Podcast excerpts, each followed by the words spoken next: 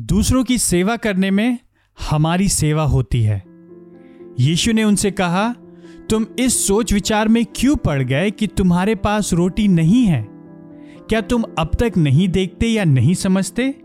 क्या तुम्हारा मन कठोर नहीं हो गया है? मरकुस आठ सत्रह। जब यीशु ने कुछ रोटी और कुछ मछली से पाँच हज़ार तथा चार हज़ार लोगों को खिलाया, उसके पश्चात शिष्यगण स्वयं के लिए पर्याप्त रोटी के बिना ही नाव में सवार हो गए। जब वे अपनी विकट स्थिति के विषय में बातचीत कर रहे थे तो यीशु ने उनसे कहा, तुम इस सोच विचार में क्यों पड़ गए कि तुम्हारे पास रोटी नहीं है? क्या तुम अब तक नहीं देखते या नहीं समझते? मरकुस आठ सत्रह।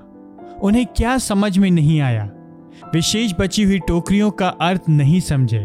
अर्थात, जब वे दूसरों की चिंता करेंगे तो यीशु उनकी चिंता करेगा।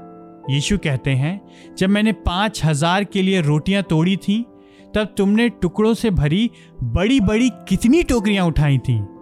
उन्होंने उससे कहा, बारह। और जब मैंने चार हज़ार के लिए सात रोटियाँ तोड़ी थी, तब तुमने टुकड़ों से भरी कितनी टोकरियाँ उठाई थी? उन्होंने उससे कहा, सात।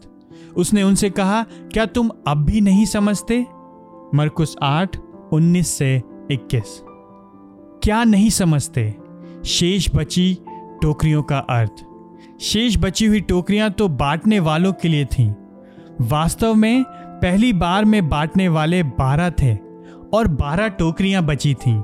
मरकुस छ तिरालिस प्रत्येक बांटने वाले के लिए एक पूरी टोकरी।